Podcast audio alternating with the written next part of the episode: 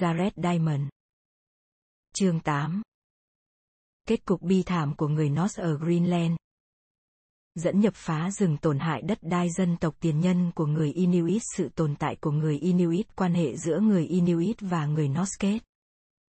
Trong chương trước, chúng ta đã thấy ban đầu xã hội của người Norse ở Greenland phát triển phồn thịnh như thế nào, nhờ hàng loạt các điều kiện thiên nhiên thuận lợi khi họ mới đặt chân lên hòn đảo. Họ may mắn phát hiện một khung cảnh nguyên sơ chưa một cây gỗ bị chặt, cỏ chưa bị phá, và rất thích hợp cho việc chăn thả gia súc. Họ tới đây đúng vào thời kỳ khí hậu tương đối ôn hòa, hầu như năm nào cũng sản xuất đủ cỏ khô, các tuyến đường biển tới châu Âu không bị đóng băng, người châu Âu đang có nhu cầu sử dụng ngà hải mã xuất khẩu của họ, và không có bất kỳ một thổ dân châu Mỹ nào lai vãng gần các khu định cư hay khu vực săn bắn của người Norse. Tất cả những thuận lợi ban đầu đó dần dần biến mất mà chính cư dân Nos phải chịu một phần trách nhiệm. Trong khi các yếu tố như khí hậu thay đổi, người châu Âu không còn nhu cầu sử dụng ngà hải mã, và sự xuất hiện của người Inuit, tất cả đều nằm ngoài sự kiểm soát của người Nos thì người Nos đối phó với những thay đổi như thế nào hoàn toàn phụ thuộc vào họ. Tác động của người Nos tới thiên nhiên là một yếu tố hoàn toàn chủ quan. Trong chương này chúng ta sẽ xem những điều kiện thuận lợi của Greenland thay đổi như thế nào, phản ứng của người Norse trước những thay đổi này, và sự cộng hưởng của hai yếu tố đã đánh dấu chấm hết cho sự tồn tại của xã hội người Norse ở Greenland ra sao. Người Norse Greenland đã phá hủy môi trường của mình ít nhất dưới ba hình thức. Tàn phá thảm thực vật tự nhiên, gây sói mòn đất và bóc những vạt cỏ rậm. Ngay khi chân ướt chân giáo tới Greenland, người Norse đã đốt rừng để lấy đất trồng cỏ, một số cây còn lại thì bị đốn để lấy gỗ và làm củi. Cây cối cũng không thể tái sinh do bị da súc gặm hoặc dẫm nát, nhất là trong mùa đông, thời điểm nhạy cảm nhất của thực vật bởi đó là lúc chúng không phát triển. Ảnh hưởng của những tác động này tới thực vật tự nhiên được các bạn chuyên nghiên cứu phấn hoa của tôi đánh giá bằng cách dùng phương pháp carbon phóng xạ xác định niên đại của trầm tích lấy lên từ đáy sông hồ và đầm lầy. Những trầm tích này cung cấp ít nhất 5 loại thông số môi trường, toàn bộ những bộ phận của cây như lá hay phấn hoa đều giúp xác định những loại thực vật mọc gần hồ thời kỳ đó. Hạt than củi chứng tỏ có cháy rừng xảy ra gần đó. Những thông số về độ nhạy từ tính ở Greenland chủ yếu phản ánh khối lượng khoáng sản sắt từ tính có trong trầm tích, xuất hiện trên đất mặt bị rửa trôi hay bị thổi xuống đáy hồ, và tương tự cát cũng bị rửa trôi hay bị thổi xuống hồ. Kết quả nghiên cứu trầm tích của hồ giúp tái tạo bức tranh thực vật xung quanh các trang trại của người Norse như sau. Kết thúc kỳ băng hà cuối cùng, nhiệt độ ấm lên, số hạt phấn hoa chứng tỏ các loại cây gỗ đã bị thay thế bằng cỏ và cây lanh. Trong suốt thời gian 8.000 năm tiếp theo, hệ thực vật tiếp tục có thêm vài thay đổi, và chỉ có rất ít hoặc hoàn toàn không có dấu hiệu phá rừng và sói mòn. Cho tới khi người Viking đặt chân tới đây. Sự kiện đó được đánh dấu bằng một lớp than củi do người Viking đốt rừng để lấy đất trồng cỏ cho gia súc. Số lượng phấn hoa của cây liễu và bu lô giảm, trong khi phấn hoa của cỏ, lau lách và các loại cây thân cỏ mà người Norse mang tới đây để làm thức ăn cho gia súc tăng lên. Những giá trị của độ nhạy từ tính tăng lên cho thấy lớp đất mặt bị rửa trôi xuống hồ do bị mất lớp thực vật che phủ trước kia bảo vệ đất khỏi bị gió và nước làm cho sói mòn. Cuối cùng, cát dưới lớp đất mặt cũng bị cuốn trôi khi toàn bộ lớp thực vật và đất mặt của các thung lũng đã bị bóc đi. Tất cả những thay đổi này đều đảo ngược sau khi người Viking bị diệt vong vào những năm 1400, với những dấu hiệu cho thấy thiên nhiên đang hồi sinh. Rồi chính những hiện tượng này lại xuất hiện trở lại sau năm 1924, khi chính quyền Greenland, thuộc Đan Mạch phục hồi đàn cừu sau 500 năm chúng bị diệt vong cùng những người chủ của chúng. Vậy thì sao, một người theo chủ nghĩa hoài nghi lý do môi trường có thể sẽ hỏi như vậy? Thật buồn cho đám liễu, nhưng còn con người thì sao? Hóa ra phá rừng, sói mòn và bóc những vạt cỏ rậm sau này đều gây ra những hậu quả nghiêm trọng cho người Nos. Hậu quả rõ ràng nhất của phá rừng là người Nos nhanh chóng lâm vào tình trạng thiếu gỗ, giống như người Iceland và Mangareva. Những loại cây như liễu, bulo và bách xù đều là những cây thấp và có thân gỗ mỏng chỉ đủ để làm vật dụng nhỏ trong gia đình để có những khúc gỗ lớn hơn dùng làm xà nhà, đóng thuyền, làm búa, đóng thùng rượu, làm vách nhà và đóng giường, người Norse phải phụ thuộc vào ba nguồn cung cấp gỗ chính.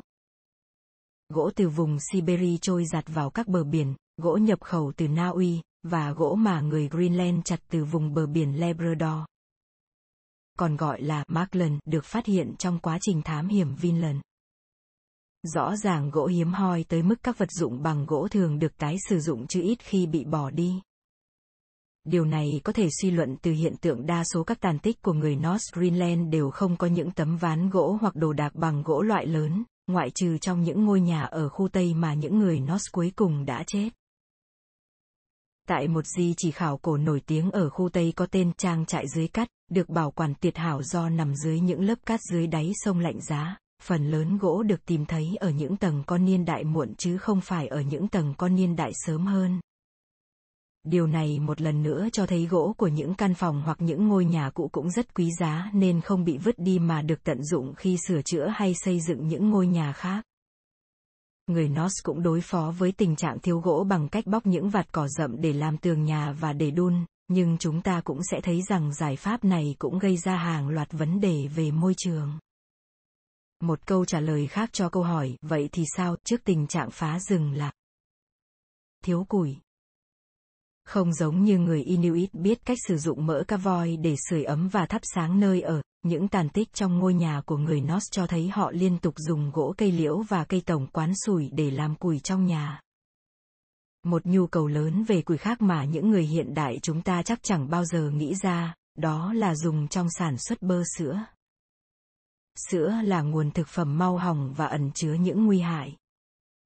Chúng ta cho rằng sữa hiển nhiên rất tốt cho sức khỏe con người, nhưng đó cũng là môi trường cư trú rất tốt của vi khuẩn, nó sẽ nhanh chóng bị hỏng nếu không tiệt trùng và để lạnh, thế nhưng người Norse, cũng như tất cả các dân tộc cổ đại khác, lại không làm như vậy. Bởi vậy, những chiếc thùng mà người Norse dùng để dồn, đựng sữa và làm format phải được thường xuyên rửa sạch bằng nước sôi, và phải rửa mỗi ngày hai lần trong trường hợp đựng sữa. Gia súc được vắt sữa tại các shelter, những nông trang mùa hè được xây dựng trên đỉnh đồi thường được giới hạn ở độ cao dưới 396 mét, cao hơn mức này sẽ không có củi để đun nước sôi, mặc dù cỏ mọc trên những vùng đất cao tới 762 mét này, lại tốt cho gia súc. Chúng ta đều biết rằng, các sitter của cả Iceland và Na Uy đều phải đóng cửa khi không còn kiếm đâu ra củi, và giả thiết này cũng có thể được đặt ra với Greenland. Cũng do không có đủ gỗ nên người Norse đã sử dụng những loại vật liệu khác làm chất đốt thay cho số củi hiếm hoi, như xương, phân động vật hoặc cỏ rậm.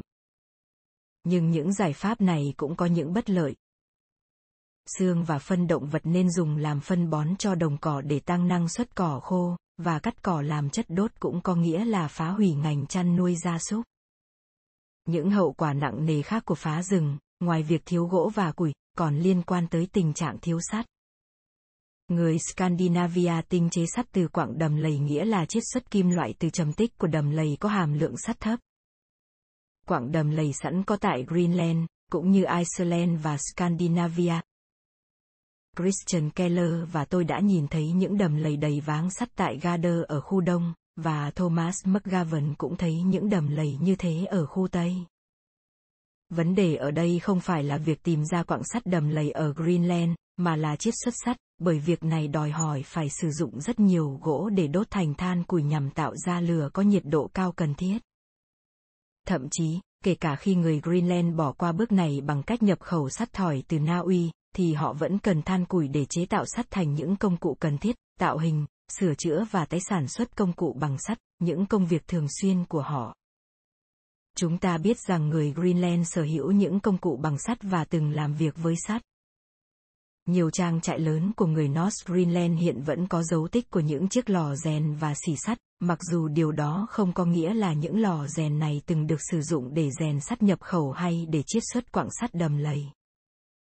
Tại các di chỉ khảo cổ của người Viking ở Greenland, người ta đã tìm thấy mẫu vật của những vật dụng bằng sắt thông thường được sử dụng trong xã hội Scandinavia thời Trung Cổ, bao gồm lưỡi rìu, lưỡi hái, dao, kéo xén lông cừu, đinh thuyền, lưỡi bào của thợ mộc, dùi đục lỗ và những chiếc khoan. Nhưng những di chỉ này cũng cho thấy một điều rõ ràng rằng người Greenland cực kỳ thiếu sắt, thậm chí cả khi so sánh với người Scandinavia thời Trung Cổ, nơi tài nguyên sắt cũng không phải là dồi dào. Chẳng hạn, đinh và những vật dụng bằng sắt khác được tìm thấy tại các khu vực sinh sống của người Viking ở Anh và ở Shetland, và thậm chí cả ở Iceland và ở khu vực 50 Anox Meadow của Vinland vẫn nhiều hơn nhiều so với những gì tìm thấy ở Greenland.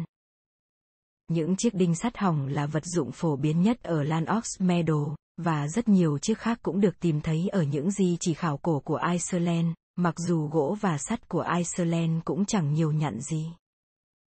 Nhưng tình trạng thiếu sắt của Greenland là cực kỳ trầm trọng.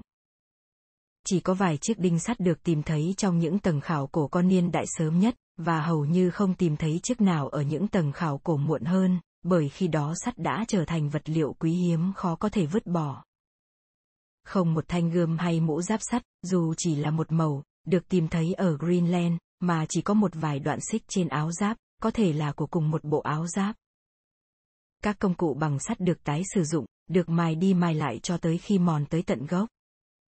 Như trong những lần khai quật tại thung lũng Klotov, tôi đã rất cảm động khi tìm thấy một con dao lưỡi hầu như đã mòn hết, nhưng vẫn được gắn vào một chiếc cán quá dài so với nó, và rõ ràng nếu mài cho sắc thì vẫn có thể dùng được.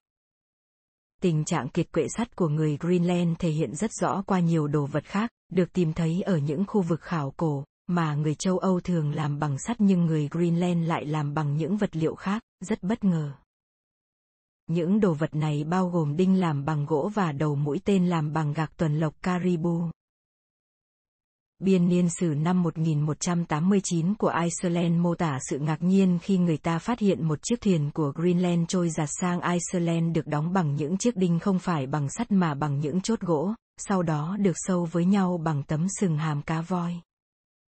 Tuy nhiên, hình ảnh những người Viking dữ tợn với những chiếc rìu chiến điêu luyện khiến đối phương khiếp sợ, giờ cũng không còn mấy hiệu quả do dìu được chế tạo từ xương cá voi và đây chắc là nguyên nhân chính khiến họ bị thất bại về mặt quân sự.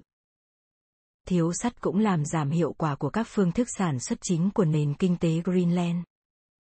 Chỉ với vài chiếc hái, vài chiếc dao dựa và vài chiếc kéo xén lông cừu được làm bằng sắt, còn lại hoặc được làm bằng xương động vật, hoặc từ đá khiến nông dân Greenland mất nhiều thời gian thu hoạch cỏ khô hơn, tốn nhiều công sức làm thịt gia súc và xén lông cừu hơn. Nhưng một hậu quả tức thời, nghiêm trọng hơn đó là do thiếu sắt, người Norse bị mất lợi thế quân sự so với người Inuit. Ở bất cứ nơi nào trên thế giới, trong vô vàn những trận chiến giữa những người châu Âu đi xâm chiếm thuộc địa với người bản xứ mà họ gặp, thì gươm và áo giáp sắt luôn là những lợi thế lớn của người châu Âu.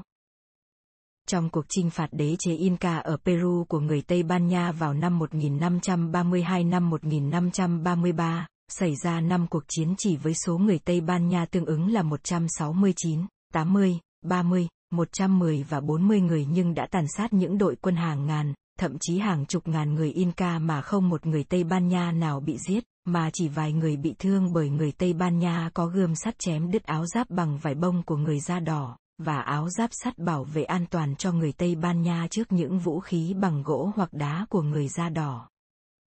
Nhưng cũng không có bằng chứng rằng người North Greenland sau vài thế hệ đầu tiên đã đánh mất hoàn toàn vũ khí và áo giáp sắt, chỉ còn lại một bộ áo giáp sắt lưới. Làm bằng những vòng kim loại sâu vào nhau, có những đoạn xích mà các nhà khảo cổ phát hiện, mà nhiều khả năng bộ áo giáp ấy là của một người châu Âu nào đó ghé qua đây hơn là của người Greenland. Thay vào đó, họ xung trận với cung, tên và giáo giống như người Inuit. Cũng không có bất kỳ bằng chứng nào chứng tỏ người North Greenland đã dùng ngựa để lập nên những đội kỵ binh vốn mang lại những lợi thế rất lớn cho người Tây Ban Nha khi chiến đấu với người Inca và người Aztec. Chắc chắn những người bà con Iceland của họ không dùng ngựa. Người North Greenland cũng không được huấn luyện kỹ năng quân sự, bởi vậy cuối cùng họ chẳng còn một lợi thế quân sự nào so với người Inuit và phải hứng chịu những hậu quả thảm khốc mà sau này chúng ta sẽ thấy. Bởi vậy, chính những tác động của người Norse tới thiên nhiên khiến họ thiếu gỗ, nhiên liệu và sắt. Hai hình thái tác động chính khác, sói mòn đất và bóc những vạt cỏ rậm, khiến họ thiếu đất canh tác. Trong chương 6, chúng ta đã biết đất núi lửa nhẹ, dễ tổn hại của Iceland có nguy cơ sói mòn cao như thế nào? Đất của Greenland không thuộc loại quá nhạy cảm như đất Iceland, nhưng nó vẫn bị xếp loại tương đối dễ bị tổn hại so với tiêu chuẩn thế giới, bởi thời gian trồng trọt có khí hậu mát mẻ của Greenland ngắn khiến thực vật tăng trưởng chậm, đất hình thành chậm và lớp đất mặt mỏng. Thực vật tăng trưởng chậm khiến hàm lượng đất mùn và xét hữu cơ trong đất thấp, đây là những thành phần cần thiết giúp giữ nước và giữ ẩm cho đất. Bởi vậy đất của Greenland rất dễ bị khô do thường xuyên có những đợt gió mạnh. Trình tự sói mòn đất diễn ra ở Greenland như sau. Đầu tiên là việc chặt đốn hoặc đốt những cây gỗ hoặc cây bụi che phủ mặt đất, có tác dụng giữ đất tốt hơn cỏ. Sau khi các loại cây gỗ và cây bụi đã bị chặt hết, thì tới các loại gia súc, nhất là cừu và dê, gặm sạch cỏ, mà trong điều kiện khí hậu của Greenland, cỏ thường tái sinh rất chậm. Khi lớp cỏ bao phủ bị bóc đi, để mặt đất trơ trụi lộ ra thì rất có thể đất bị những cơn gió mạnh làm sói mòn, hoặc bị những cơn mưa lớn rửa trôi, tới mức diện tích lớp đất mặt bị bóc có thể rộng tới hàng km vuông, diễn ra trong khắp thung lũng. Trong những vùng có cát, như châu thổ của các con sông, cát sẽ bị gió bốc lên và cuốn đi xa. Trầm tích trong ao hồ và trong đất chứa đựng những thông tin cho thấy sói mòn đất ở Greenland diễn ra nghiêm trọng sau khi người Norse đặt chân lên đảo, lớp đất mặt và sau đó là cát bị gió thổi tung và bị nước rửa trôi xuống ao hồ.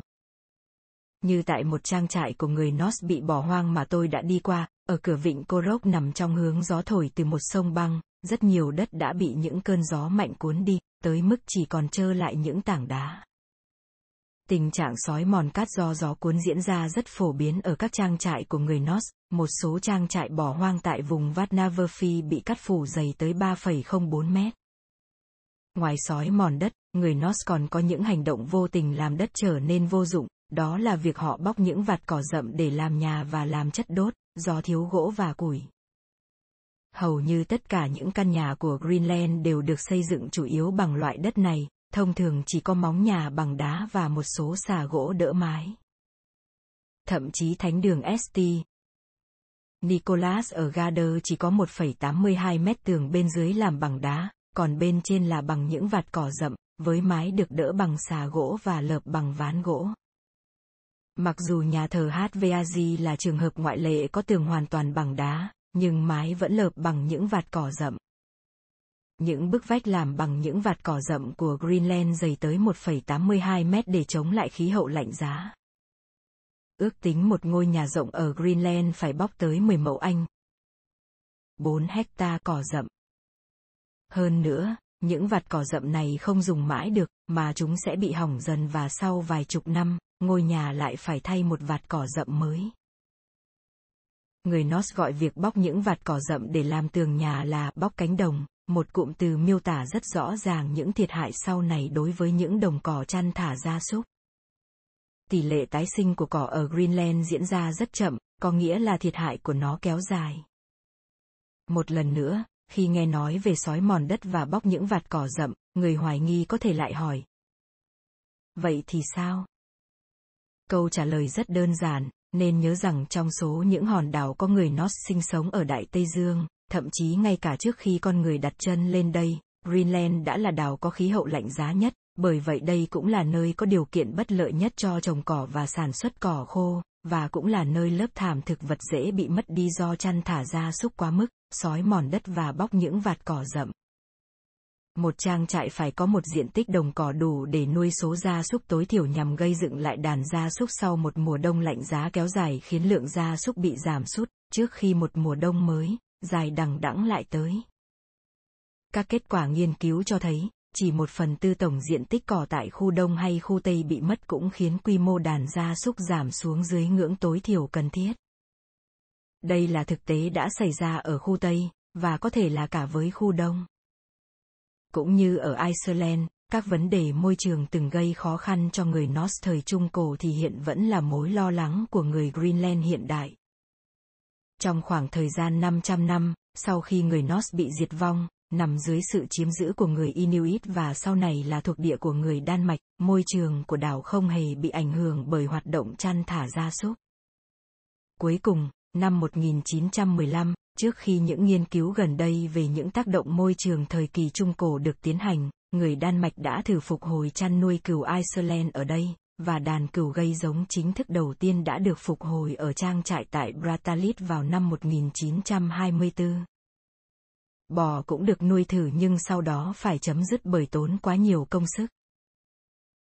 Hiện nay, khoảng 65 gia đình Greenland lấy việc nuôi cừu làm nghề chính, do vậy tình trạng chăn thả ra súc quá mức và sói mòn đất lại tái diễn. Trầm tích của các hồ ở Greenland cho thấy, những hiện tượng thay đổi từ năm 1924 giống hệt như những thay đổi đã từng diễn ra từ năm 984, đó là lượng phấn hoa của các loại cây giảm, lượng phấn hoa từ cỏ dại và cỏ trồng tăng, lượng đất mặt bị rửa trôi xuống hồ cũng tăng. Từ năm 1924, ban đầu cừu được thả rông trong mùa đông để chúng tự tìm thức ăn những khi khí hậu mùa đông ôn hòa. Tình trạng này khiến thực vật bị tổn hại nghiêm trọng bởi đây là thời điểm chúng phát triển chậm nhất. Bách xù là loại cây bị ảnh hưởng đặc biệt, bởi mùa đông cả cừu và ngựa đều gặm những cành non của chúng khi không còn gì để ăn. Khi Christian Keller tới Bratalit năm 1976, những cây bách xù vẫn còn mọc ở đây, nhưng năm 2002, khi tôi tới thì chỉ còn nhìn thấy đúng một cây bách xù đã chết. Sau khi hơn một nửa đàn cừu của Greenland bị chết đói trong mùa đông lạnh giá năm năm 1966 đến năm 1967, chính quyền đã thành lập trạm thí nghiệm Greenland để nghiên cứu những tác động tới môi trường từ việc chăn nuôi cừu bằng cách so sánh thực vật và đất ở những vùng bị chăn thả ra súc quá mức với những vùng chăn thả ra súc ít hơn và những cánh đồng có rào chắn cừu. Một phần trong dự án nghiên cứu này là việc tuyển dụng các nhà khảo cổ để nghiên cứu những thay đổi của đồng cỏ trong các giai đoạn sinh sống của người Viking. Sau khi hiểu rõ mức độ dễ bị tổn hại của Greenland, người dân đảo này đã làm rào chắn tất cả những đồng cỏ dễ bị tổn hại nhất, nhốt cừu trong chuồng trong suốt cả mùa đông. Cư dân Greenland cũng nỗ lực nâng cao sản lượng cỏ khô bằng cách bón phân cho những đồng cỏ tự nhiên, trồng thêm cây yến mạch, lúa mạch đen, cỏ đuôi mèo và những loài cỏ ngoại nhập khác. Cho dù có những nỗ lực như vậy, nhưng sói mòn đất vẫn là một vấn đề lớn của Greenland ngày nay. Dọc theo các vịnh ở khu đông, tôi đã thấy những vùng đất trơ trụi toàn đá và sỏi, thực vật đã biến mất trên diện tích lớn do tình trạng chăn thả cừu quá mức. Trong 25 năm qua, gió mạnh cũng đã làm sói mòn đất đai của nhiều trang trại hiện đại ở trong chính những khu vực trang trại trước kia của người Norse, tại cửa thung lũng Klotov, do vậy đây được coi là một mô hình cho chúng ta thấy những gì đã xảy ra tại trang trại này 7 thế kỷ trước. Mặc dù cả chính quyền Greenland lẫn nông dân chăn nuôi cừu đều hiểu rõ những tác hại lâu dài do cừu gây ra, nhưng họ cũng cảm thấy những áp lực đòi hỏi phải tạo công ăn việc làm trong một xã hội có tỷ lệ thất nghiệp cao. Chớ trêu thay, chăn nuôi cừu ở Greenland không sinh lợi ngay trong thời gian ngắn, hàng năm chính quyền vẫn phải hỗ trợ cho mỗi gia đình chăn nuôi cừu khoảng 14.000 đô la để bù lỗ, tạo thu nhập cho họ và khuyến khích họ tiếp tục chăn nuôi cừu. Người Inuit đóng vai trò lớn trong câu chuyện về sự diệt vong của người Viking Greenland. Đây chính là sự khác biệt lớn nhất giữa lịch sử của người North Greenland và người North Iceland. Người Iceland được hưởng những điều kiện thuận lợi của một khí hậu ít khắc nghiệt hơn và tuyến đường thông thương tới Na Uy ngắn hơn so với những người anh em Greenland của họ, nhưng lợi thế rõ ràng nhất là họ không bị người Inuit đe dọa. Xét về mặt tích cực, người Inuit cũng chính là một cơ hội sống còn mà người Viking Greenland đã bỏ lỡ, lẽ ra họ đã có thể có cơ hội sống sót nếu học hỏi những kinh nghiệm hay buôn bán, trao đổi hàng hóa với người Inuit, nhưng họ đã không làm như vậy. Về mặt tiêu cực, những cuộc tấn công hay đe dọa của người Inuit với người Viking cũng có thể gây ảnh hưởng trực tiếp tới sự diệt vong của người Viking. Người Inuit cũng là nhân tố quan trọng chứng minh cho chúng ta thấy rằng sự tồn tại của xã hội loài người ở Greenland thời Trung Cổ không phải là điều không thể. Tại sao cuối cùng người Viking bị diệt vong chính trên mảnh đất mà người Inuit đã thành công? Ngày nay chúng ta thường coi người Inuit là thổ dân của Greenland và vùng Bắc Cực của Canada, nhưng thực tế các bằng chứng khảo cổ cho thấy, họ chỉ là tộc người cuối cùng trong ít nhất bốn dân tộc từng bành trướng sang phía đông, vượt qua Canada và xâm nhập vùng Tây Bắc Greenland trong suốt thời gian khoảng 4.000 năm trước khi người Norse đặt chân tới đây. Những dân tộc này đã mở rộng lãnh thổ của mình và sinh sống tại Greenland trong hàng thế kỷ, và sau đó biến mất để lại những câu hỏi không được giải đáp về sự sụp đổ xã hội của họ tương tự như những câu hỏi mà chúng ta đang xem xét đối với các xã hội của người Norse, Anasazi và phục sinh. Tuy nhiên, chúng ta biết quá ít về những sự diệt vong trước đó nên không thể đưa ra thảo luận trong cuốn sách này, ngoại trừ việc lấy đó làm cơ sở để thảo luận về số phận của người Viking.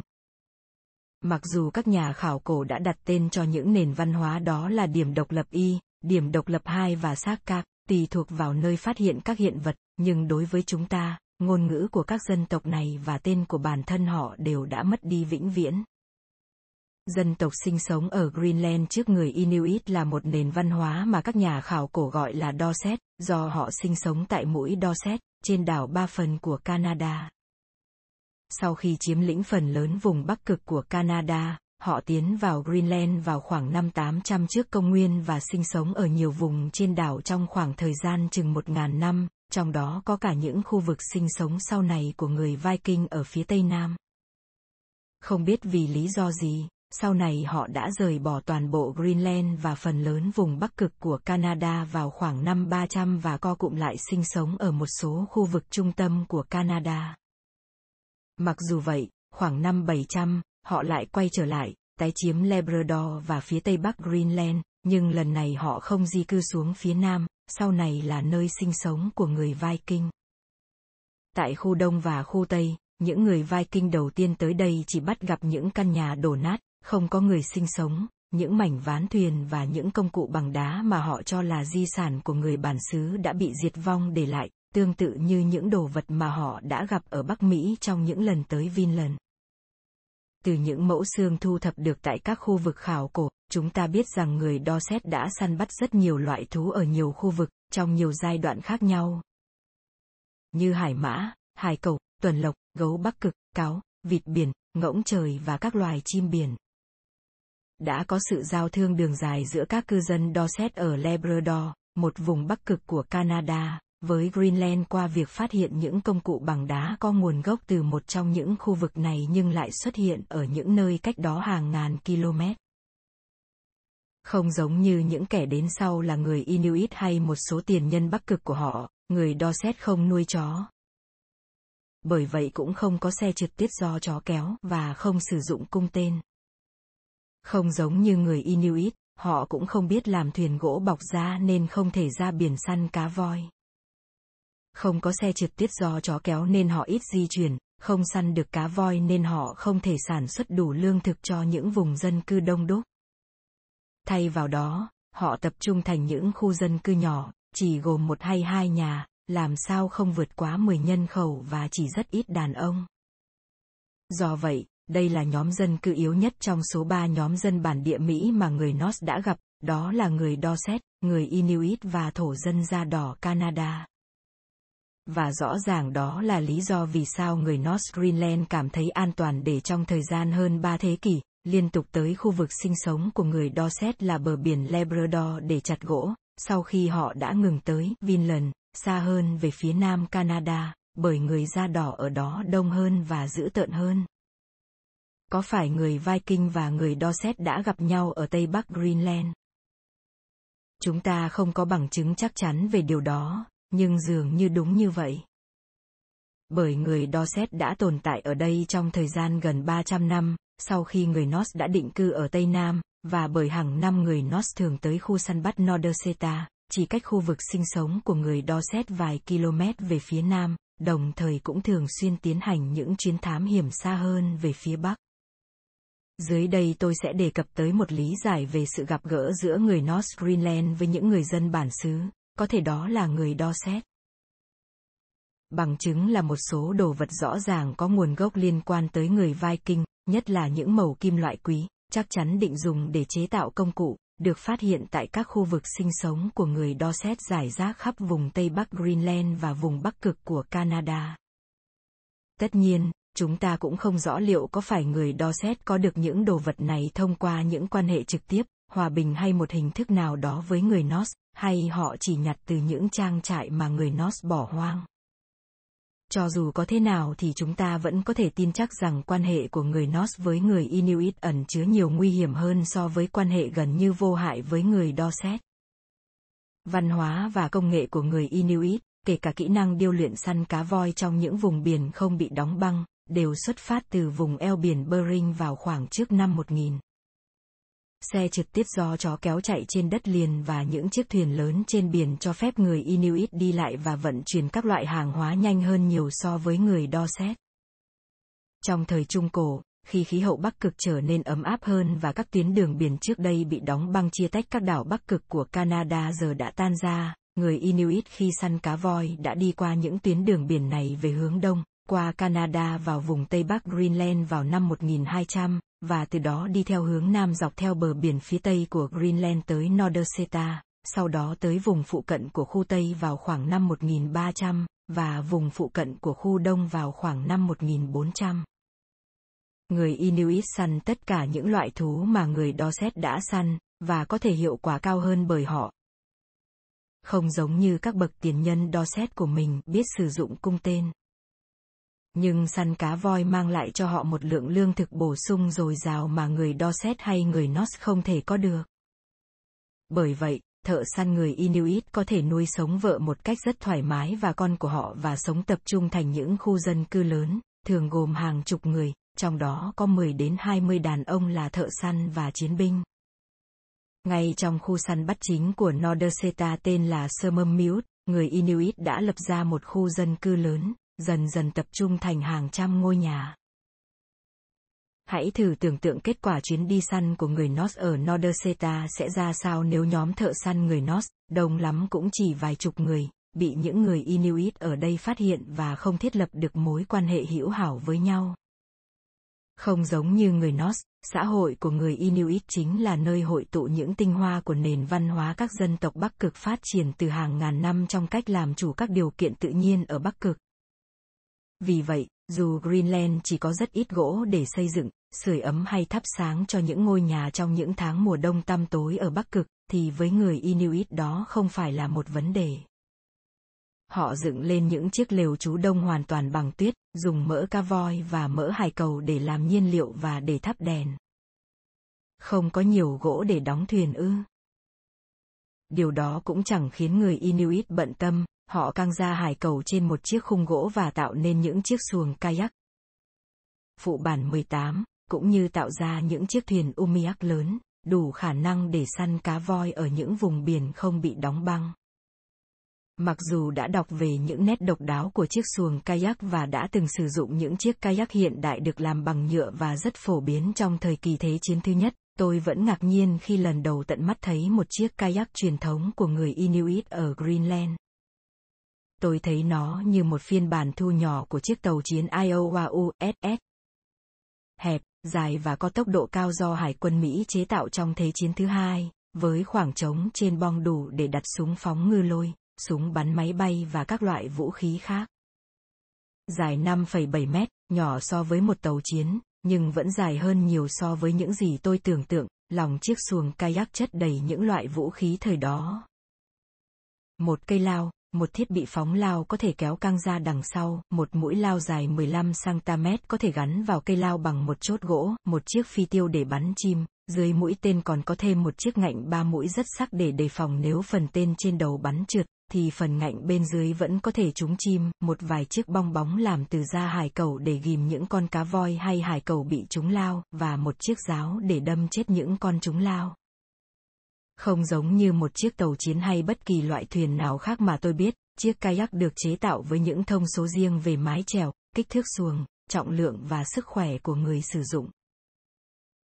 Thực tế, nó chỉ phù hợp với người chủ, và chỗ ngồi trên xuồng là một vỏ bọc được khâu dính liền với chiếc áo parka của người sử dụng và được che bằng một tấm da hải cầu không thấm nước để nếu những giọt nước lạnh giá bắn lên xuồng cũng không làm người chèo xuồng bị ướt. Christian Keller đã thử dùng những chiếc kayak hiện đại được chế tạo cho những bạn bè Greenland của ông, nhưng vô ích và ông phát hiện ra rằng chân ông không thể đút dưới xuồng và đùi thì quá to nên không ngồi lọt. Xét về kỹ thuật săn bắt, người Inuit là những thợ săn điêu luyện nhất, linh hoạt nhất trong lịch sử Bắc Cực.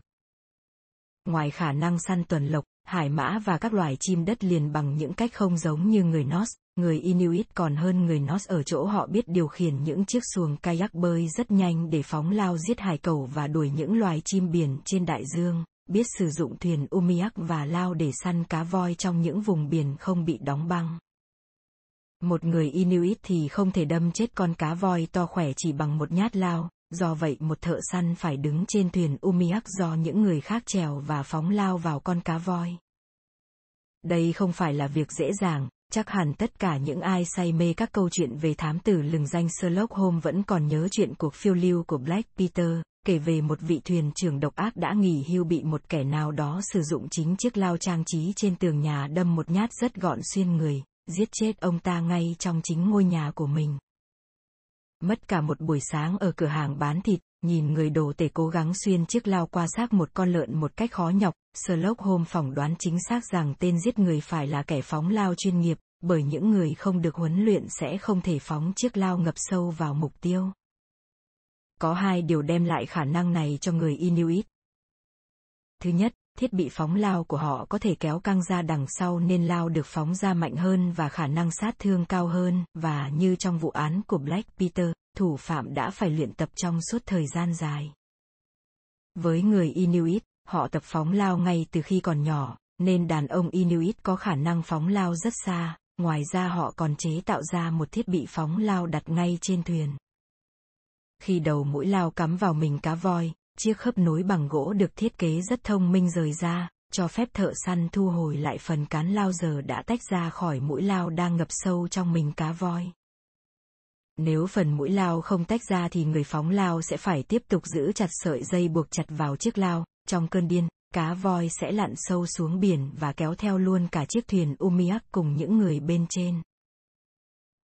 Trên đầu mũi lao là một quả bóng làm bằng da hải cầu được thổi đầy hơi, có tác dụng ghim con cá voi khi nó vùng vẫy để thoát ra khỏi quả bóng và làm nó kiệt sức khi lặn xuống nước.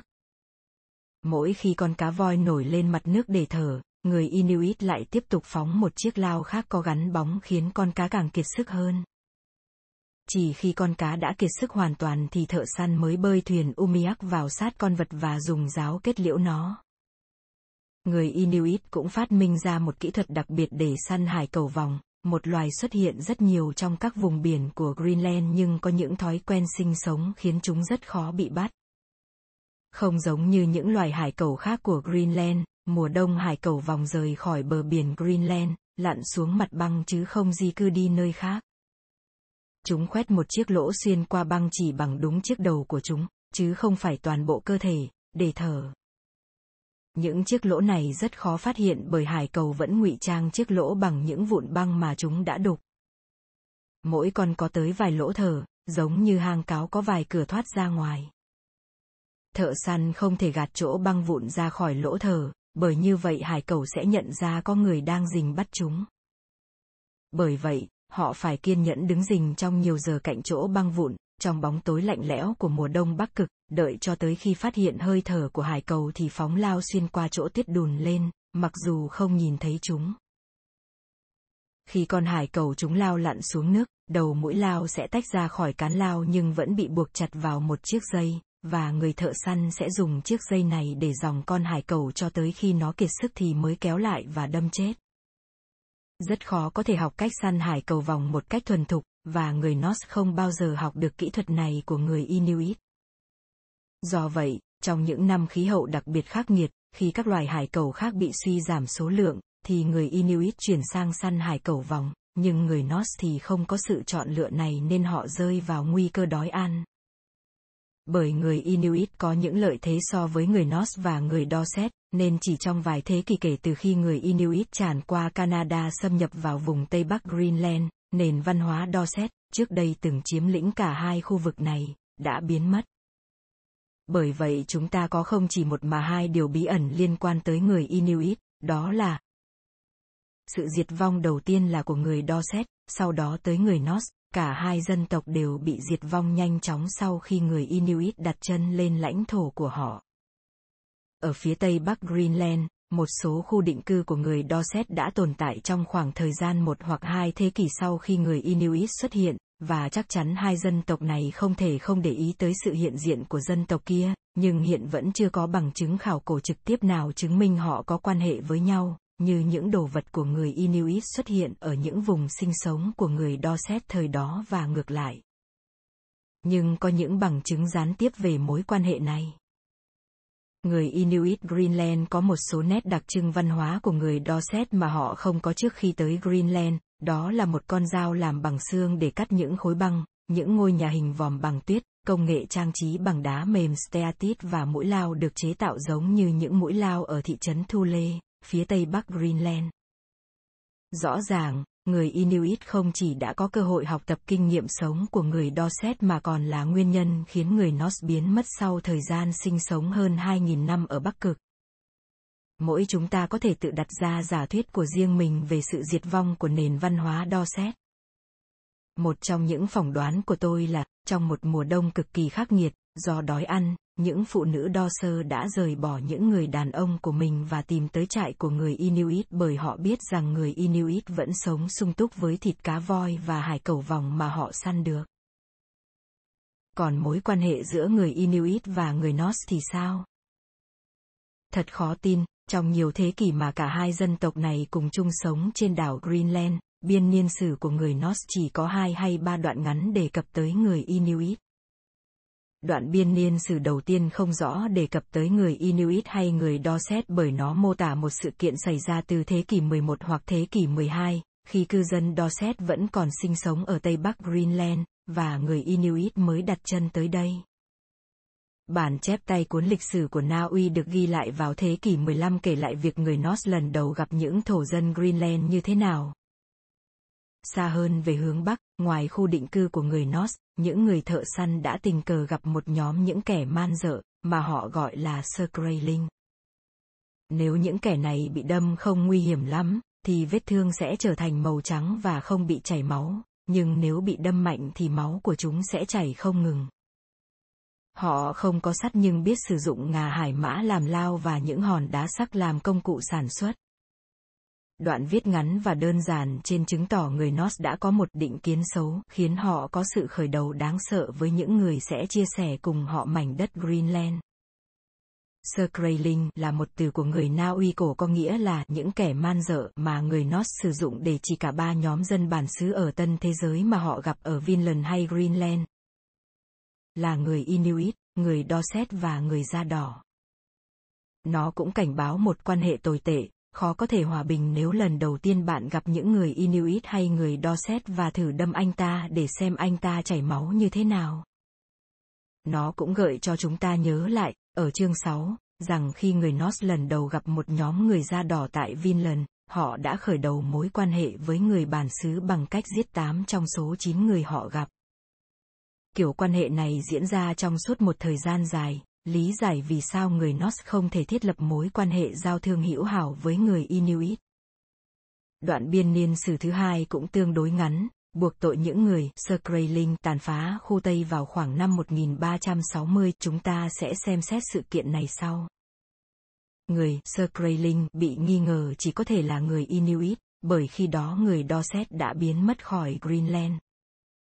Đoạn cuối cùng trong biên niên sử năm 1379 của Iceland chỉ đúng một câu, viết. Người Skrailing đã tấn công những người Greenland, giết chết 18 đàn ông, bắt hai cậu bé và một nữ nô làm nô lệ. Nếu biên niên sử không nhầm với một vụ tấn công thực tế xảy ra tại Na Uy do người Sami tiến hành, thì có khả năng sự kiện này diễn ra gần khu đông, bởi năm 1379 khu Tây đã bị diệt vong và cũng không thể diễn ra tại Norderseta bởi khó có thể có phụ nữ trong nhóm thợ săn của người Norse tới đây săn bắt thú. Vậy chúng ta phải hiểu những thông tin quá vắn tắt này như thế nào? Với người hiện đại, 18 người Norse bị giết dường như không phải là chuyện to tát bởi thế kỷ 20 đã diễn ra hai cuộc chiến tranh thế giới tàn sát hàng chục triệu người. Nhưng khi so sánh với toàn bộ dân số của khu đông lúc bấy giờ chỉ không quá 4.000 người, thì 18 người đàn ông cũng chiếm khoảng 2% số đàn ông. Nếu nước Mỹ hiện nay với số dân 280 triệu người bị một kẻ thù tấn công và giết 2% nam giới trưởng thành, thì 1 triệu 260 nghìn đàn ông Mỹ sẽ chết. Như vậy có nghĩa rằng chỉ riêng cuộc tấn công năm 1379 được lịch sử ghi nhận cũng đã là một thảm họa lớn đối với khu đông, chưa kể còn có bao nhiêu đàn ông khác chết trong những cuộc tấn công năm 1380, 1381 và những năm sau này. Ba đoạn biên niên sử ngắn này là nguồn tư liệu bằng văn bản duy nhất mà chúng ta có về mối quan hệ giữa người Norse và người Inuit. Nguồn thông tin từ khảo cổ chính là các mẫu vật của người Norse hay những phiên bản mẫu vật của người Norse được tìm thấy tại các di chỉ của người Inuit, và ngược lại. Tổng số 170 mẫu vật có nguồn gốc từ người Norse được tìm thấy ở các di chỉ của người Inuit, trong đó chỉ có vài đồ vật vẫn còn nguyên vẹn. Một con dao, một cái hái và một cái bật lửa, còn đa phần chỉ là những màu kim loại. Sắt, đồng, bạc hay trì, chắc hẳn người Inuit rất quý khi dùng để chế tạo các công cụ của mình. Những đồ vật của người Norse không chỉ xuất hiện ở những khu vực của người Inuit mà trước kia người Viking đã từng sinh sống. Khu Đông và khu Tây hay thường tới thăm. Norderseta, mà còn ở cả những nơi mà người Norse chưa từng đặt chân đến, như phía đông Greenland và đảo Elmia. Bởi vậy, chắc hẳn người Inuit rất ưa thích các vật liệu của người Norse nên chúng đã được trao đổi qua lại giữa những nhóm người Inuit sống cách xa nhau hàng trăm km. Chúng ta không thể biết được rằng người Inuit có được phần lớn những đồ vật này từ người Norse là thông qua trao đổi, giết người, cướp của, hay tìm thấy ở những trang trại bỏ hoang của người Norse. Tuy nhiên, trong số những mẩu kim loại, có 10 miếng là từ những chiếc chuông của các nhà thờ ở khu đông, mà chắc chắn người Norse chẳng bao giờ trao đổi những vật này. Có thể người Inuit có được những chiếc chuông này sau khi người Norse đã bị diệt vong, giống như họ đã sống trong những căn nhà được họ xây dựng trên những tàn tích của người Norse. Một bằng chứng khác thuyết phục hơn về mối quan hệ trực tiếp giữa hai dân tộc chính là chín bức tượng hình người do người Inuit tạc có thể nhận ra rõ ràng đó là người Norse dựa trên những mô tả về kiểu tóc, quần áo hay chiếc thập ác trang trí mang đặc tính của người Viking. Người Inuit cũng học được một số công nghệ hữu ích từ người Norse. Những công cụ của người Inuit có hình dáng của một chiếc dao hay chiếc cưa kiểu châu Âu nên có thể người Inuit đã bắt chước kiểu dáng các đồ vật của người Norse mà họ cướp được chứ không phải từ bất kỳ quan hệ hữu hảo nào với người Norse, những tấm ván cong để đóng thùng và những đầu mũi tên có đường gen xoáy mà người Inuit làm ra chứng tỏ họ đã nhìn thấy người Norse chế tạo hoặc sử dụng thùng và những con vít. Mặt khác, hầu như không có bằng chứng về những đồ vật của người Inuit xuất hiện tại các di chỉ của người Norse. Một chiếc lược làm từ gạc tuần lộc, hai phi tiêu bắn chim, một chiếc dây chảo có tay nắm bằng sừng, và một mảnh sắt sao băng, năm đồ vật đó của người Inuit là tất cả những gì tôi biết đã được tìm thấy trên khắp vùng lãnh thổ của người Norse ở Greenland trong suốt hàng thế kỷ người Inuit và người Norse chung sống với nhau thậm chí cả năm đồ vật này chắc chẳng có giá trị để trao đổi mà có thể chúng là đồ vật bị thải loại và một số người Nos tò mò đã nhặt về. Điều đáng ngạc nhiên là người Nos không hề bắt chước một công nghệ nào của người Inuit, dù công nghệ đó có thể hữu ích với cuộc sống của họ. Không một chiếc lao, thiết bị phóng lao, không một mẩu xuồng kayak hoặc thuyền umiak xuất hiện tại bất kỳ khu vực sinh sống nào của người Nos.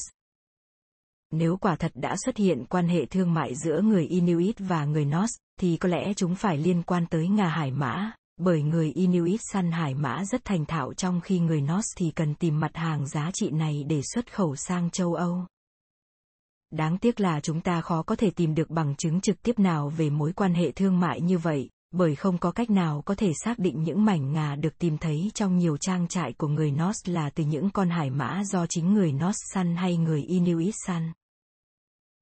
Nhưng chắc chắn tại các khu vực sinh sống của người Norse, chúng ta không tìm thấy bất kỳ chiếc xương nào của loài thú quý giá nhất mà người Inuit có thể trao đổi với người Norse, đó là hải cẩu vòng. Đây là loài hải cẩu đông nhất Greenland trong mùa đông, nhưng chỉ người Inuit mới có thể săn được chúng, còn người Nos thì không, và rất sẵn có tại thời điểm nguồn lương thực dự trữ trong mùa đông của người Nos đang có nguy cơ cạn kiệt và họ đang bị thiếu ăn.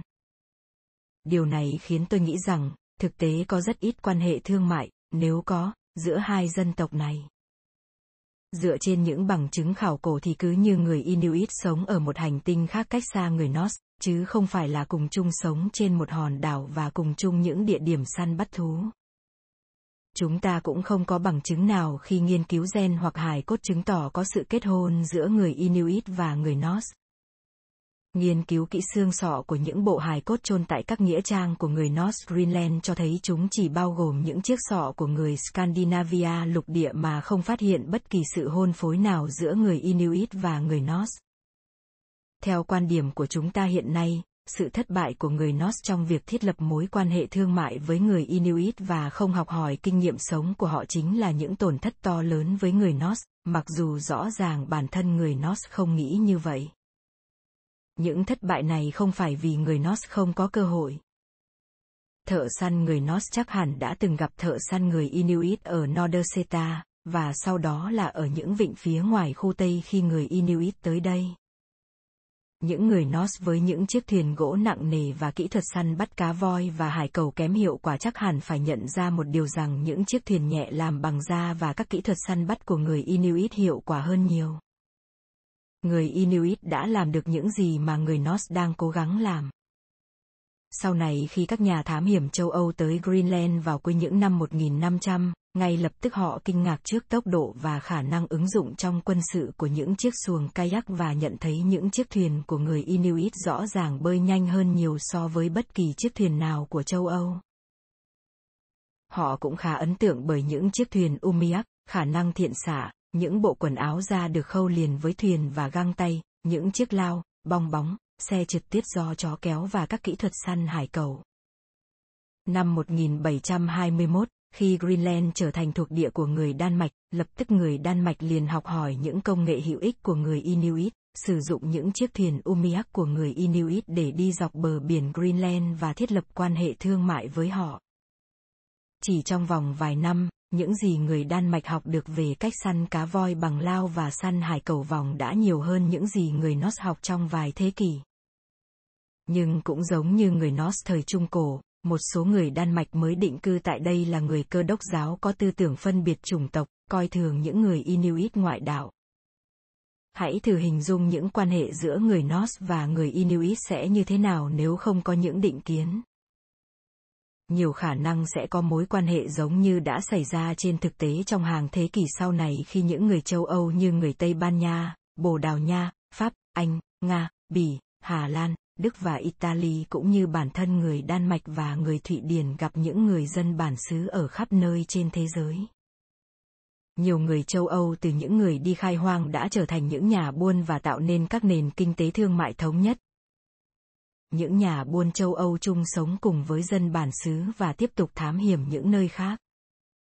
Họ mang theo những loại hàng hóa từ châu Âu mà dân bản địa cần và đổi lấy những sản vật mà người châu Âu ưa thích.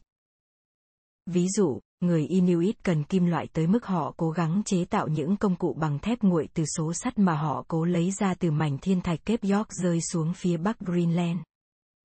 Bởi vậy, chúng ta có thể hình dung ra mối quan hệ thương mại mà trong đó người Norse có được ngà hải mã và hải lân, da hải cầu và gấu bắc cực từ người Inuit và đổi lại người Inuit lấy nguyên liệu sắt, thứ mà họ rất quý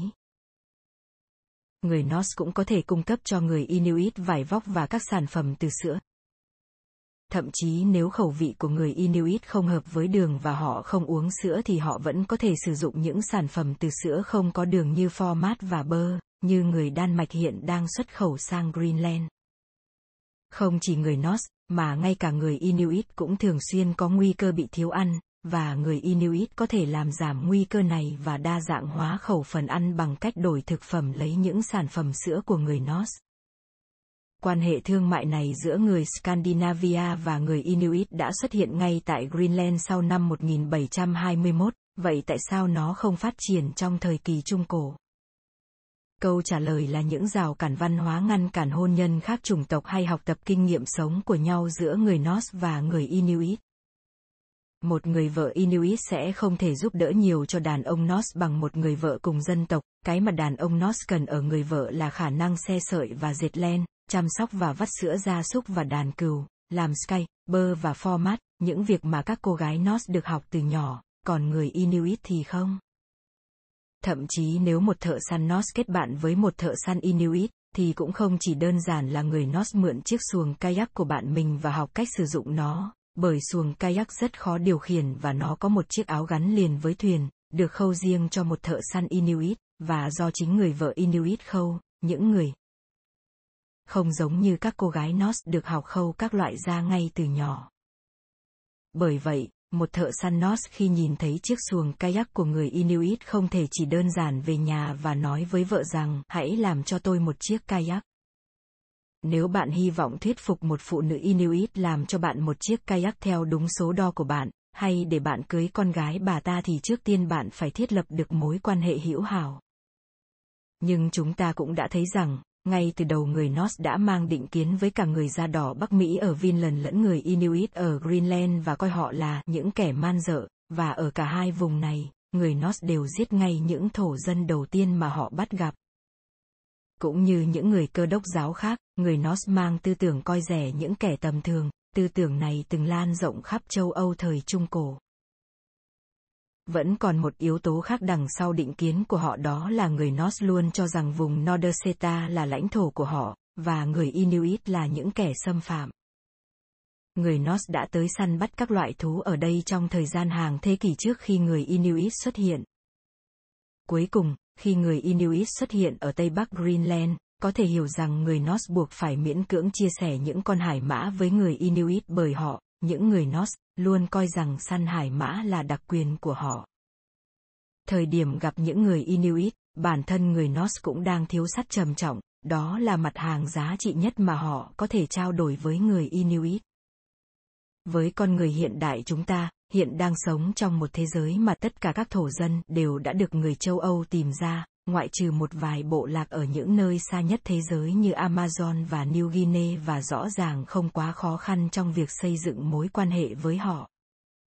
Thực sự bạn muốn người Norse đầu tiên phát hiện ra một nhóm người Inuit ở Noseta sẽ làm gì? Hét lên, xin chào, đi đến gần họ, mỉm cười và bắt đầu ra dấu, chỉ vào một chiếc ngà hải mã và rút ra một nắm sắt trăng.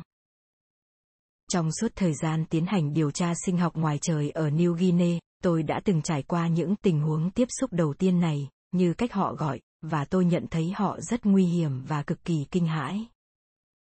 Trong những tình huống này, ban đầu những người bản xứ sẽ coi người châu Âu là những kẻ xâm nhập và nhận thức hoàn toàn đúng rằng bất kỳ kẻ xâm nhập nào cũng có thể gây nguy hiểm tới sức khỏe, cuộc sống và quyền sở hữu đất của họ. Cả hai bên đều không biết bên kia sẽ làm gì, đều căng thẳng và sợ hãi, không biết nên chạy trốn hay phải nổ súng và cả hai đều chăm chú quan sát xem phía bên kia có bất kỳ hành động nào có thể khiến bên này hoảng loạn và nổ súng trước không. Để biến tình huống tiếp xúc đầu tiên thành một quan hệ hữu nghị, đấy là không muốn nói đến sống sót qua tình huống này, đòi hỏi phải rất thận trọng và kiên nhẫn.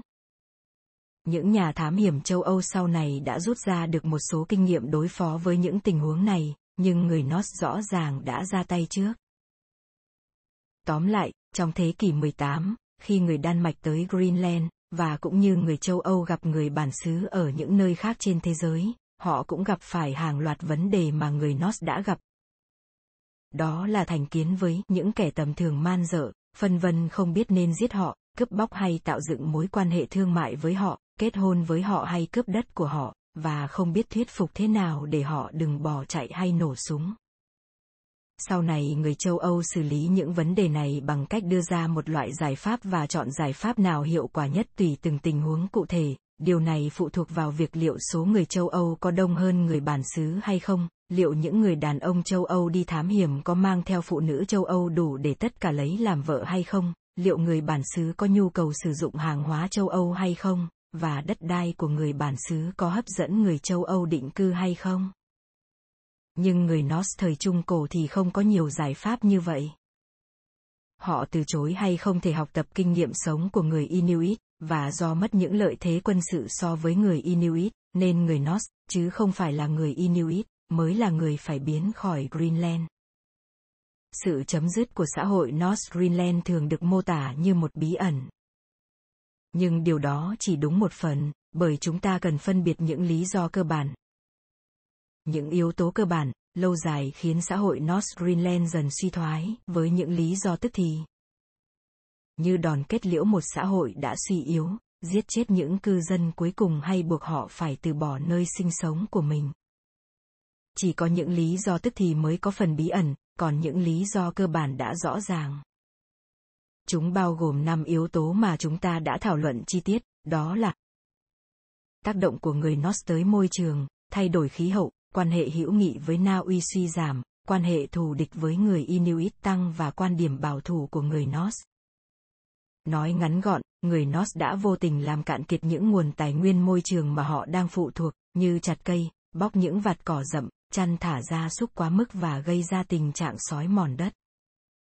Ngay từ giai đoạn định cư đầu tiên của người Norse, nguồn tài nguyên thiên nhiên của Greenland cũng chỉ đủ để nuôi sống một xã hội chăn nuôi gia súc của người châu Âu với quy mô vừa phải, nhưng sản lượng cỏ khô thu hoạch hàng năm của Greenland luôn thay đổi đáng kể.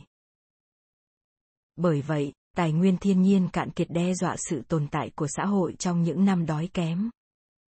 Thứ hai, những số liệu về khí hậu Greenland thu thập được từ những lõi băng cho thấy, thời điểm người Norse đặt chân tới đây khí hậu tương đối ôn hòa. Ôn hòa như khí hậu hiện nay, trải qua một số năm lạnh giá trong thế kỷ 14, và những năm đầu thế kỷ 15, Greenland rơi vào giai đoạn lạnh giá gọi là thời kỳ tiểu băng hà kéo dài tới tận những năm 1800. Khí hậu lạnh giá khiến sản lượng cỏ khô tiếp tục sụt giảm hơn nữa và giao thông đường biển giữa Greenland với Na Uy bị băng cản trở. Thứ ba, những trở ngại về mặt giao thông đường biển chỉ là một lý do làm suy giảm và cuối cùng là chấm dứt quan hệ thương mại với Na Uy, đối tác mà người Greenland nhập khẩu sắt, gỗ và những đặc tính văn hóa. Nhưng còn một lý do khác là chính Na Uy cũng đang rơi vào khó khăn, khi khoảng một nửa dân số nước này bị chết trong đợt dịch hạch mang tên Black Death. Tạm dịch Cái chết đen xảy ra vào năm 1349 năm 1350. Năm 1397, các nước Thụy Điển, Đan Mạch và Na Uy liên minh với nhau và thống nhất đặt dưới sự cai trị của một vị vua, người không mấy chú ý tới Na Uy bởi đây là nước nghèo nhất trong số ba nước của ông ta.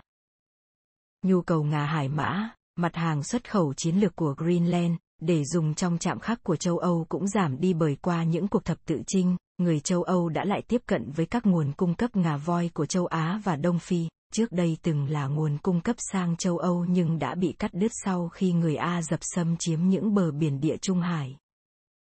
Và lại, vào những năm 1400, những sản phẩm chạm khắc, bất kỳ là bằng ngà hải mã hay ngà voi, đều trở nên lỗi thời ở châu Âu. Tất cả những thay đổi này đã hủy hoại những nguồn lực và động cơ của Na Uy để tiếp tục phái những chiếc thuyền sang Greenland. Không chỉ người North Greenland, những dân tộc khác cũng có những phát hiện tương tự rằng nền kinh tế của họ. Thậm chí cả sự sinh tồn của họ cũng gặp nguy hiểm khi những đối tác thương mại chính gặp khó khăn, như hoạt động nhập khẩu dầu lửa của nước Mỹ tại thời điểm các nước vùng vịnh áp dụng hình phạt cấm vận dầu lửa với Mỹ xảy ra vào năm 1973, hoặc như các cư dân đảo Pitcairn và Henderson tại thời điểm rừng của người Magareva bị tàn phá, và nhiều dân tộc khác toàn cầu hóa hiện nay chắc chắn sẽ còn có nhiều ví dụ điển hình khác. Cuối cùng, sự xuất hiện của người Inuit và sự bất lực hay thiếu thiện trí của người Norse đã gây ra những thay đổi mạnh mẽ, hoàn tất bản ngũ tấu của các yếu tố cơ bản khiến xã hội của người Norse ở Greenland bị diệt vong. Cả năm yếu tố đều phát triển dần dần và gây ảnh hưởng trong suốt cả thời gian dài. Bởi vậy, chúng ta không nên ngạc nhiên khi phát hiện rằng nhiều trang trại của người Norse bị bỏ hoang ở những thời điểm khác nhau trước khi xảy ra thảm họa cuối cùng. Trên sàn một căn nhà lớn trong trang trại lớn nhất vùng Vatnaverfi của khu đông, người ta phát hiện một chiếc sọ của người đàn ông 25 tuổi, con niên đại xác định bằng phương pháp đồng vị carbon vào khoảng năm 1275.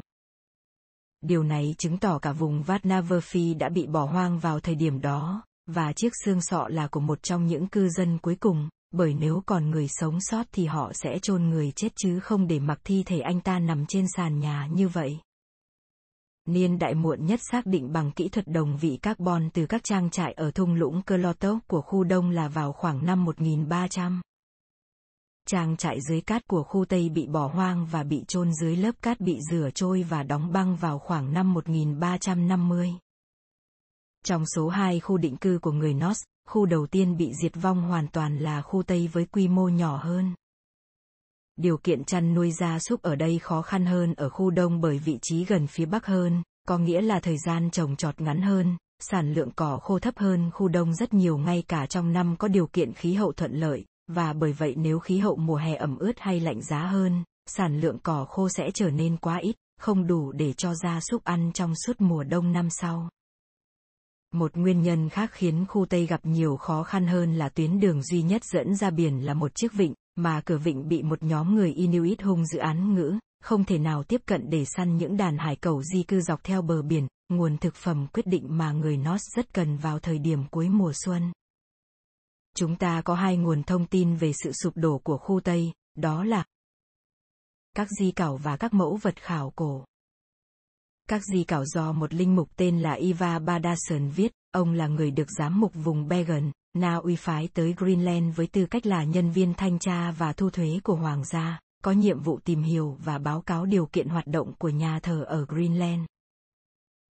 Một thời gian sau khi trở về Na Uy vào năm 1362, Badason viết một báo cáo mang tên mô tả Greenland, tuy nhiên bản gốc đã mất và chúng ta chỉ còn lại những bản sao. Đoạn báo cáo được lưu giữ tốt chủ yếu bao gồm danh sách các nhà thờ và tài sản ở Greenland, trong đó có một đoạn ngắn viết với vẻ khó chịu về sự chấm dứt của khu Tây. Ở khu Tây có một nhà thờ lớn tên là Stesnis Seni. Nhà thờ này từng một thời là thánh đường và nơi ở của giám mục. Giờ đây những Skrailing, những kẻ man dợ người Inuit đã tràn ngập toàn bộ khu Tây. Tất cả những chi tiết trên là do cư dân Greenland là Iva Badason kể với chúng tôi, ông là người giám sát các cơ sở của giám mục tại Garder, Greenland trong nhiều năm, và tận mắt chứng kiến tất cả những điều trên, và ông cũng là một trong những người thực thi luật pháp một quan chức cao cấp được lệnh đưa quân tới khu Tây để chống lại những Skrailing, đuổi họ ra khỏi khu Tây. Khi tới nơi, họ chẳng thấy một bóng người, kể cả người cơ đốc hay người ngoại đạo. Tôi như muốn dựng xác Iva Badason dậy để bắt ông ta giải đáp tất cả những câu hỏi còn để ngỏ. Ông đã tới khu Tây vào năm nào, tháng nào? Ông có thấy ít cỏ khô hay pho mắt nào còn lại không? Hàng ngàn cư dân nơi đây đã biến mất như thế nào? Chẳng lẽ họ chết dần cho tới người cuối cùng? Có dấu hiệu nào về một trận giao tranh không? Các ngôi nhà có bị đốt không? Có xác người chết không? Nhưng Badason chẳng cho chúng ta biết gì hơn cả. Thay vào đó, chúng ta phải nhờ tới những mẫu vật mà các nhà khảo cổ đã tìm ra khi khai quật tầng trên cùng của những di tích đổ nát tại một số trang trại ở khu Tây. Đây là những di vật còn sót lại trong những tháng ngày cuối cùng của những người Norse cuối cùng. Cánh cực, cột trụ, gỗ mái nhà, đồ đạc, bát ăn, thập ác và những đồ vật lớn bằng gỗ khác. Điều này quả là bất bình thường. Khi cư dân một trang trại ở miền Bắc Scandinavia cố tình bỏ đi, thì họ thường thu nhặt những đồ vật quý giá bằng gỗ và mang đến nơi ở mới, bởi ở đây đồ gỗ rất quý giá. Nên nhớ rằng người North ở Lanark Meadow của Newfoundland có kế hoạch rời bỏ trang trại ở đây, nên chỉ để lại 99 chiếc đinh gãy, một chiếc đinh còn nguyên và một chiếc kim đan len. Rõ ràng, cư dân khu Tây hoặc đã ra đi một cách vội vàng, hoặc những cư dân cuối cùng ở đây không thể chuyển đồ đạc đi bởi họ đã chết ngay tại chỗ.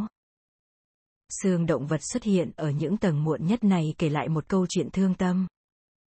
Đó là xương chân của những loài chim hoang dại và thỏ con, bình thường vẫn bị coi là quá nhỏ, không đáng để săn và chỉ dùng đến trong trường hợp bị đói cùng cực những chiếc xương bê sữa và cừu sữa, có thể chúng mới sinh ra vào cuối mùa xuân, xương ngón chân của bò tương đương số bò trong các chuồng bò của trang trại, điều này chứng tỏ tất cả bò đã bị giết và bị ăn tới tận móng, và một số xương của loài chó săn lớn với vết dao ở trên xương. Xương chó rõ ràng không xuất hiện trong căn nhà của người Norse bởi họ cũng giống như chúng ta ngày nay không có thói quen ăn thịt chó.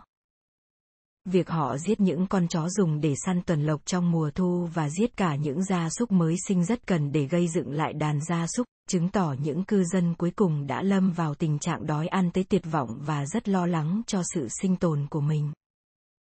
Trong những tầng đổ nát sâu hơn của những ngôi nhà, xuất hiện vết tích của loại ruồi ăn tủy và ăn phân người, là những loài ruồi ưa môi trường ấm áp, nhưng tầng trên cùng chỉ có những loài ruồi thích nghi với môi trường lạnh giá chứng tỏ cư dân ở đây đã hết nhiên liệu cũng như thực phẩm. Tất cả những chi tiết khảo cổ này cho chúng ta thấy rằng những cư dân cuối cùng của các trang trại ở khu Tây đã bị đói hoặc bị lạnh tới chết vào mùa xuân. Hoặc đó là một năm khí hậu lạnh tới mức hải cầu di cư không tới được nơi này, hoặc xuất hiện những tảng băng lớn trong các vịnh cản trở thuyền bè qua lại, hoặc một nhóm người Inuit vẫn nung nấu rằng người Norse đã giết họ hàng của họ để xem máu người Inuit chảy như thế nào, giờ trả thù bằng cách ngăn cản người Norse tiếp cận những đàn hải cầu ở các vịnh phía ngoài cũng có thể đã xảy ra một mùa hè lạnh giá khiến nông dân không thu hoạch đủ cỏ khô cho gia súc ăn trong suốt mùa đông. Họ buộc phải giết những con bò cuối cùng và ăn tới cả móng bò, giết và ăn thịt những con chó săn và phải bẫy chim và thỏ. Nếu vậy, chắc hẳn sẽ có người phân vân tại sao các nhà khảo cổ không tìm ra những bộ xương của những người Norse cuối cùng trong các ngôi nhà đổ nát đó. Tôi ngờ rằng Ivan Badason quên không ghi lại rằng nhóm người của ông từ khu đông tới đã dọn dẹp khu Tây và tiến hành mai táng theo nghi lễ cơ đốc giáo cho tất cả những người anh em khu Tây đã chết hoặc những người sao chép tài liệu đã tóm lược bản gốc của Badason và bỏ qua lời kể của ông về việc dọn dẹp ở đây. Còn về sự diệt vong của khu đông, chuyến thuyền cuối cùng chở hàng hóa theo cam kết của vua Na Uy sang Greenland diễn ra vào năm 1368, chiếc thuyền đó đã bị đắm ngay năm sau. Nhưng từ đó về sau, chúng ta có tài liệu về bốn chuyến thuyền chở hàng sang Greenland vào các năm 1381, 1382, 1385 và 1406. Tất cả những chiếc thuyền này đều là thuyền tư nhân, và thuyền trưởng đều bao biện rằng thực chất họ định sang Iceland, nhưng do bị gió thổi lệch khỏi hành trình nên họ đã vô tình đến Greenland. Chúng ta biết rằng vua Na Uy khẳng định chủ quyền đối với hoạt động trao đổi hàng hóa với Greenland là độc quyền của hoàng gia, và rằng tất cả những chiếc thuyền tư nhân tới Greenland đều bị coi là bất hợp pháp, do vậy chúng ta cần xem xét tại sao bốn chuyến đi vô tình này lại trùng hợp đáng ngạc nhiên tới vậy. Có nhiều khả năng, lý do mà các thuyền trưởng đưa ra rằng họ bị lạc đường do sương mù quá dày đặc, nên vô tình tới Greenland, thực tế chỉ là cái cớ để che giấu mục đích chính của họ. Chắc chắn, các thuyền trưởng biết rõ rằng thời kỳ đó có rất ít thuyền sang Greenland nên cư dân ở đây đang rất khao khát hàng hóa từ châu Âu, và hàng nhập khẩu của Na Uy có thể bán lại cho người Greenland với lợi nhuận rất cao. Thuyền trưởng của chuyến thuyền năm 1406 là Thorstein Olafsson không quá buồn vì chiếc thuyền của mình bị lạc đường, bởi ông đã ở lại Greenland tới gần 4 năm mới quay trở lại Na Uy vào năm 1410 thuyền trưởng Olafsson đã mang về ba mẩu tin mới nhất về Greenland. Thứ nhất, một người tên là Cogram đã bị trói và thiêu sống vào năm 1407 do sử dụng ma thuật để quyến rũ một phụ nữ tên là Stenan, con gái nhà hành pháp Raven và là vợ của Thorgrim Sonvason. Thứ hai, cô Stenan đáng thương sau này đã hóa điên và chết. Cuối cùng, bản thân thuyền trưởng Olafsson đã kết hôn với một cô gái bản xứ tên là Sigrid Bjorndotter tại nhà thờ HVAG vào ngày 14 tháng 9 năm 1408, dưới sự làm chứng của Bren Hodorson, Thor Jorundason, Torbjorn Badason và John Johnson sau khi cho biết lễ thành hôn của đôi uyên ương này đã được tuyên bố liền trong ba chủ nhật trước đó và không có ai phản đối gì. Những lời kể ngắn gọn về vụ thiêu sống, người phát điên và đám cưới chỉ là những hoạt động bình thường đối với bất kỳ xã hội cơ đốc giáo nào ở châu Âu thời kỳ Trung Cổ và không đề cập tới khó khăn nào của Greenland. Chúng là những thông tin cuối cùng bằng văn bản về người North Greenland. Chúng ta không biết chính xác thời điểm khu đông biến mất. Thời kỳ từ năm 1400 đến 1420, khí hậu Bắc Đại Tây Dương trở nên lạnh hơn và dữ dội hơn, nên những chuyến thuyền tới Greenland đã bị chấm dứt. Niên đại giám định bằng carbon đồng vị phóng xạ đối với chiếc váy của một phụ nữ được khai quật từ nghĩa trang Herzosnis cho thấy đó là năm 1435, có thể sau khi chuyến thuyền cuối cùng trở về từ Greenland vào năm 1410, một số người Norse vẫn còn sống sót trong thời gian vài thập kỷ, nhưng chúng ta cũng không nên khẳng định chính xác niên đại 1435 bởi những số liệu thống kê không rõ ràng trong thời gian đó cùng với tính chính xác của phương pháp đồng vị carbon. Mãi tới năm năm 1576 đến năm 1587, hai nhà thám hiểm người Anh là Martin Frobisher và John Davis mới phát hiện và đặt chân lên đảo Greenland. Ở đây, họ đã gặp những người Inuit và tỏ ra rất ấn tượng trước những kỹ năng và công nghệ của người Inuit. Họ trao đổi hàng hóa và bắt cóc vài người Inuit mang về Anh. Năm 1607, một đoàn thám hiểm Đan Mạch và Na Uy đặt mục tiêu tìm tới khu đông, nhưng do cái tên nên họ nhầm tưởng rằng nó nằm trên bờ biển phía đông của Greenland, nên không tìm thấy bằng chứng gì về sự sinh sống của người Norse. Từ đó trở đi, trong suốt thế kỷ 17 đã có rất nhiều đoàn thám hiểm Đan Mạch và Na Uy, cùng nhiều thợ săn cá voi người Hà Lan và người Anh đã dừng chân ở Greenland và bắt cóc thêm những người Inuit khác. Một điều không thể hiểu nổi với chúng ta ngày nay bởi tưởng rằng họ là hậu sinh của những người Viking tóc vàng, mắt xanh, mặc dù tiếng nói và hình thức bên ngoài hoàn toàn khác. Cuối cùng, năm 1721 nhà truyền giáo theo học thuyết Luther của Na Uy là Han Ekede dòng thuyền tới Greenland, với niềm tin rằng những người Inuit bị bắt cóc thực ra là những tín đồ công giáo người Norse, bị người châu Âu bỏ rơi từ trước phong trào cải cách tôn giáo, nên trở thành những kẻ vô đạo, chắc hẳn lúc này đang khát khao một nhà truyền giáo cơ đốc tới giúp họ trở thành những tín đồ theo thuyết Luther. Đầu tiên, ông đặt chân lên các vịnh ở khu Tây và ngạc nhiên khi chỉ thấy những người Inuit chứ không phải là người Norse, và họ đã chỉ cho ông thấy những tàn tích của các trang trại trước kia của người Norse. Vẫn tin rằng khu đông nằm trên bờ biển phía đông của Greenland, EKD tìm tới đây và cũng chẳng thấy dấu hiệu nào của người Norse. Năm 1723, người Inuit chỉ cho ông thấy những tàn tích lớn hơn của người Norse, trong đó có nhà thờ Hatveaji, nằm trên bờ biển Tây Nam tại khu vực mà chúng ta biết rằng đó là khu Đông. Điều này buộc ông phải tự thừa nhận rằng xã hội của người Norse thực sự đã biến mất, và ông bắt đầu tìm kiếm câu trả lời cho điều bí ẩn này. Từ người Inuit, Ekede thu thập những ký ức lưu truyền trong dân gian về những cuộc chiến tranh và những mối quan hệ hữu nghị với cư dân Norse trước kia trong từng thời kỳ khác nhau, và ông phân vân không rõ có phải người Inuit thực sự đã diệt chủng người Norse hay không. Kể từ đó, các thế hệ những du khách và các nhà khảo cổ học vẫn không ngừng tìm kiếm câu trả lời. Chúng ta hãy làm rõ những gì mà điều bí ẩn này có liên quan.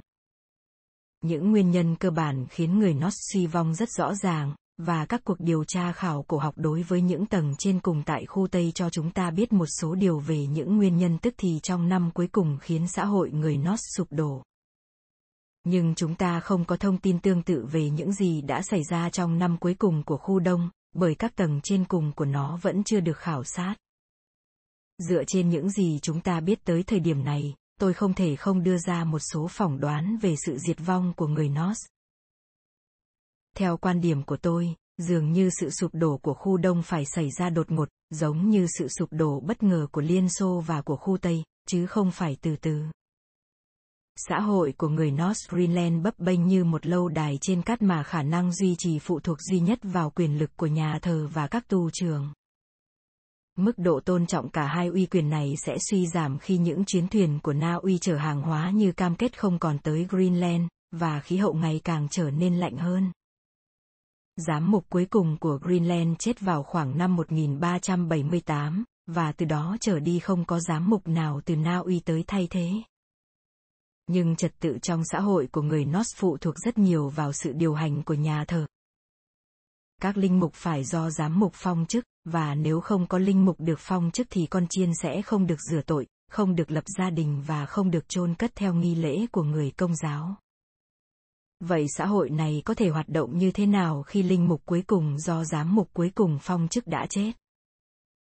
Tương tự như vậy, quyền lực của một tù trưởng phụ thuộc vào nguồn lực mà tù trưởng đó có thể phân phối lại cho đám thần dân trong những thời điểm khó khăn. Nếu cư dân của các trang trại nghèo bị chết đói trong khi tù trưởng vẫn sống sung túc trong một trang trại giàu hơn ở ngay bên cạnh, thì liệu những nông dân nghèo có còn tiếp tục tuân lệnh tù trưởng của mình cho tới hơi thở cuối cùng không?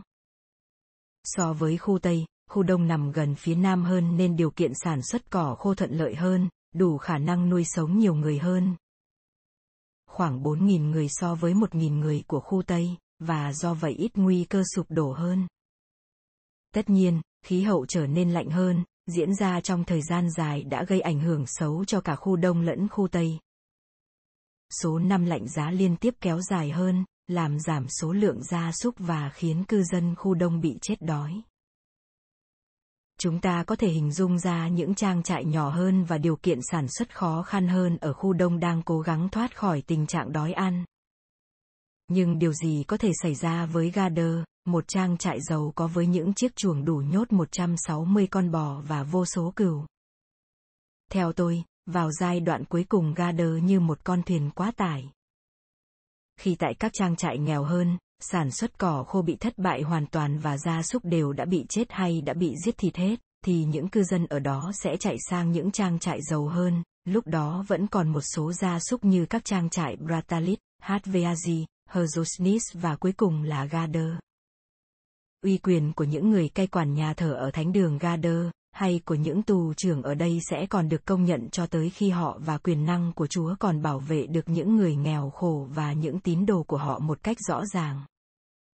Nhưng nạn đói kết hợp với bệnh tật xảy ra liên miên sẽ khiến sự kính trọng của cư dân với họ bị đổ vỡ, giống như sử gia người Hy Lạp là Thucydides mô tả trong những lời kể kinh hãi của ông về bệnh dịch hạch xảy ra tại Athens 2.000 năm trước.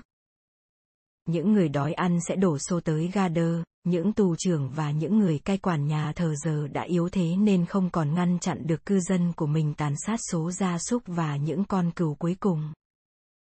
Các nguồn cung cấp lương thực của Gader có thể đủ để duy trì sự sống cho cư dân trong trang trại, nếu ngăn chặn được tất cả những người khác từ bên ngoài, nhưng trong mùa đông cuối cùng nguồn cung cấp lương thực cũng cạn kiệt khi tất cả mọi người đều cố trèo lên chiếc thuyền giờ đã chật ních, tới mức phải ăn thịt cả chó săn, gia súc mới sinh và cả móng bò, nói chung là tất cả những gì họ có khi khu Tây Lâm vào tình trạng diệt vong.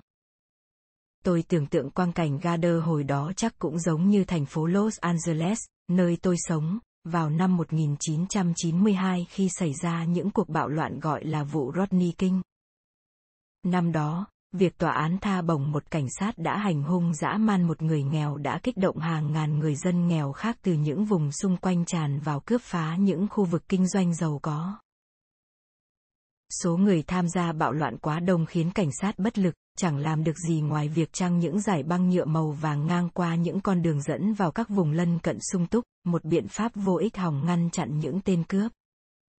Ngày nay, chúng ta ngày càng dễ dàng nhận ra những hiện tượng tương tự diễn ra trên quy mô toàn cầu, như nhập cư bất hợp pháp từ những nước nghèo đổ xô lên chiếc thuyền giờ đã chật ních là những nước giàu, và hoạt động kiểm soát biên giới của chúng ta rõ ràng không còn có thể tiếp tục ngăn chặn dòng người di cư này, giống như sự bất lực của các tù trưởng ở Gader và những giải băng màu vàng ở Los Angeles.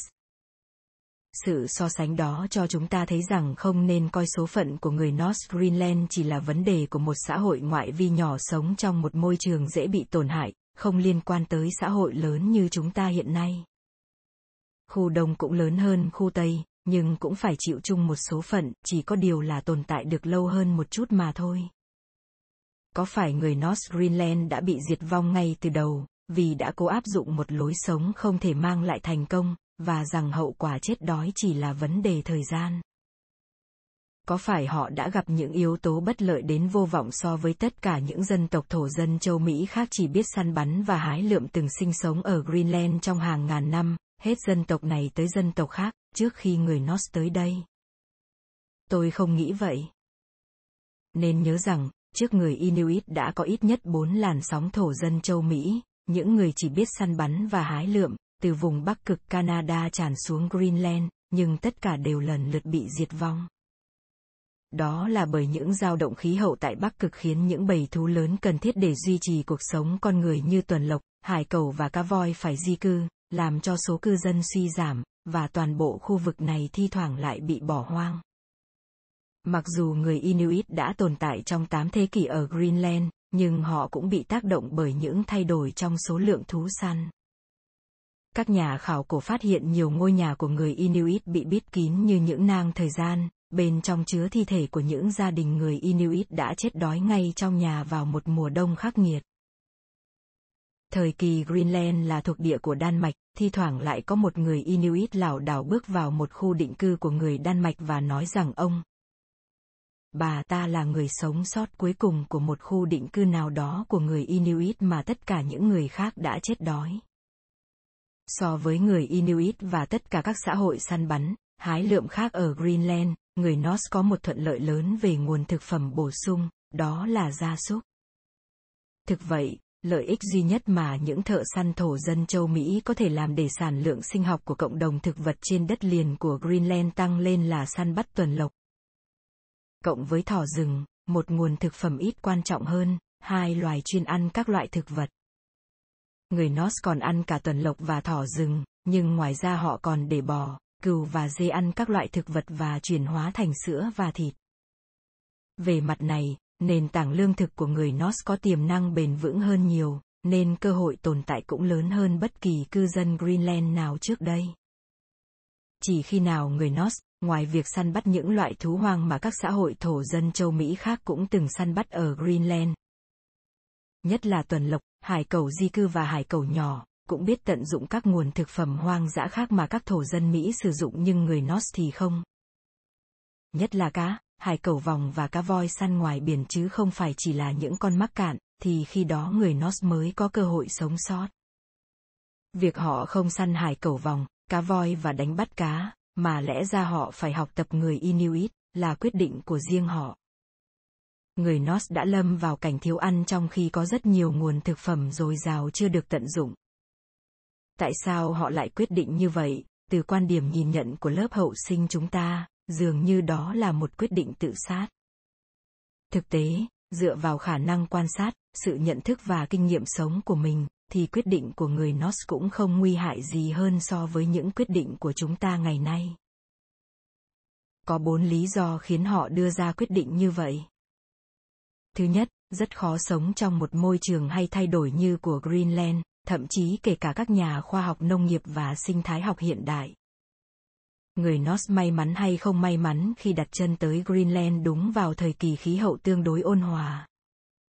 Chưa từng sống ở đây trong thời gian dài, vì vậy họ không có kinh nghiệm về những chu kỳ khí hậu lạnh giá và ấm áp, nên cũng không có cách nào để đoán trước được những khó khăn sau này trong việc duy trì đàn gia súc khi khí hậu Greenland trở lại chu kỳ lạnh giá.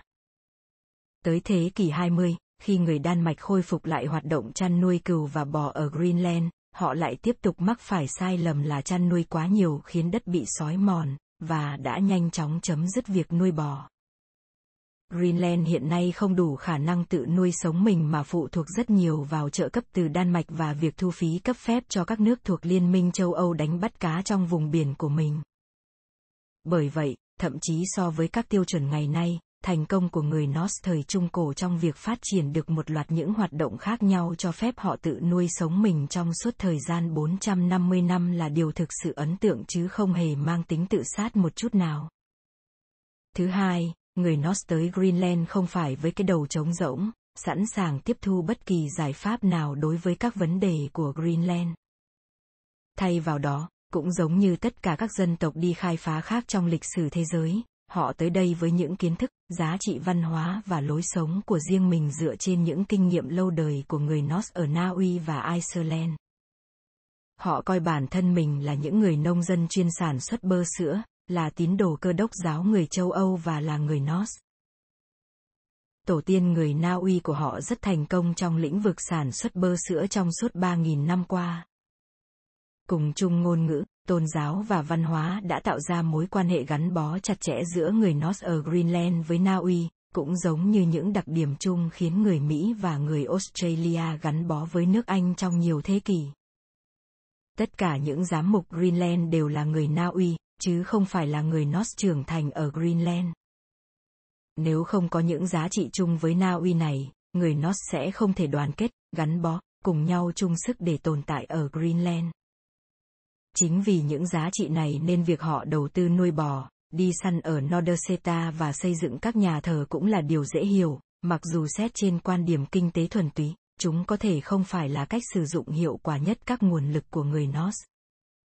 Người North bị diệt vong cũng chính bởi mối liên kết xã hội đã cho phép họ kiểm soát những khó khăn của Greenland. Đây rõ ràng là một hiện tượng phổ biến trong suốt lịch sử và cả trong thế giới hiện đại, như chúng ta đã thấy trong trường hợp của Montana. Chương 1 những giá trị mà con người ngoan cố níu giữ trong những điều kiện không còn thích hợp, cũng chính là những giá trị trước kia từng giúp họ khắc phục khó khăn.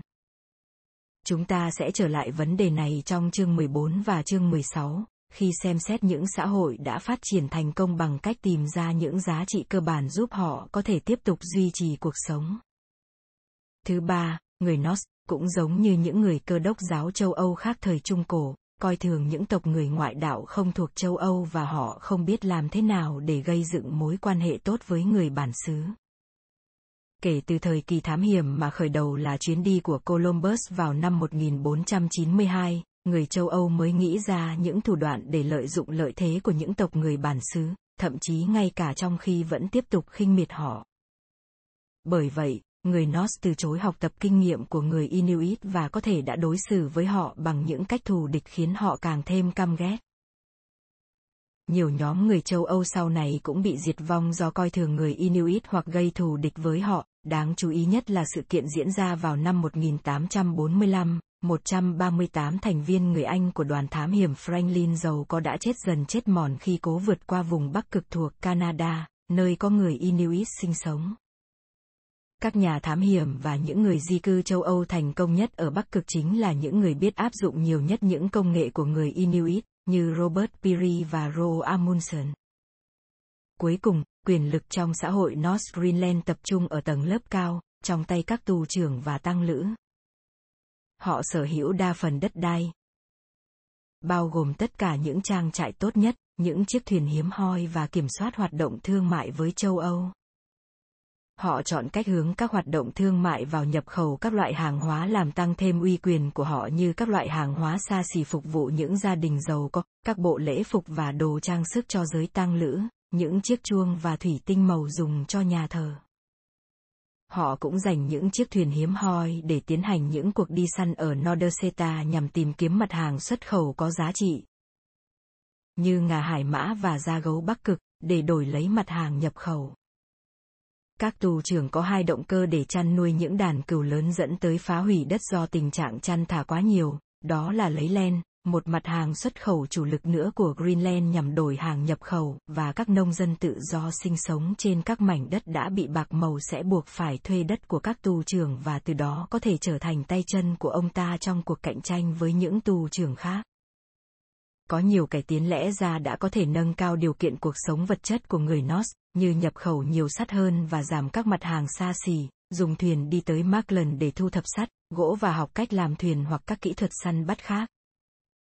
Từ người Inuit hơn là để đi săn ở những nơi xa xôi.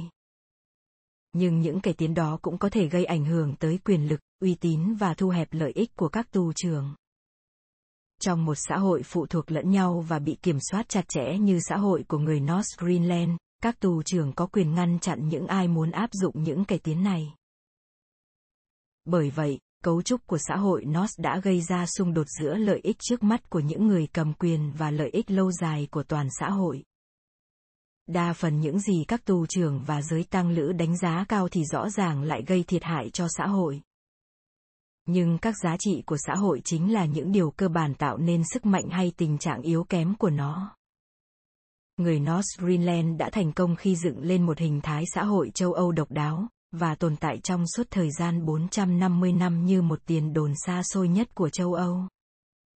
Chúng ta, những người Mỹ hiện đại, không nên nóng vội coi đó là một sự thất bại, bởi xã hội của họ đã tồn tại ở Greenland trong khoảng thời gian lâu hơn xã hội nói tiếng Anh của chúng ta tồn tại cho tới ngày nay ở Bắc Mỹ. Mặc dù rốt cuộc, những tù trưởng chẳng còn một thần dân nào lợi ích cuối cùng mà họ giành được cho bản thân là đặc quyền được là người chết đói cuối cùng.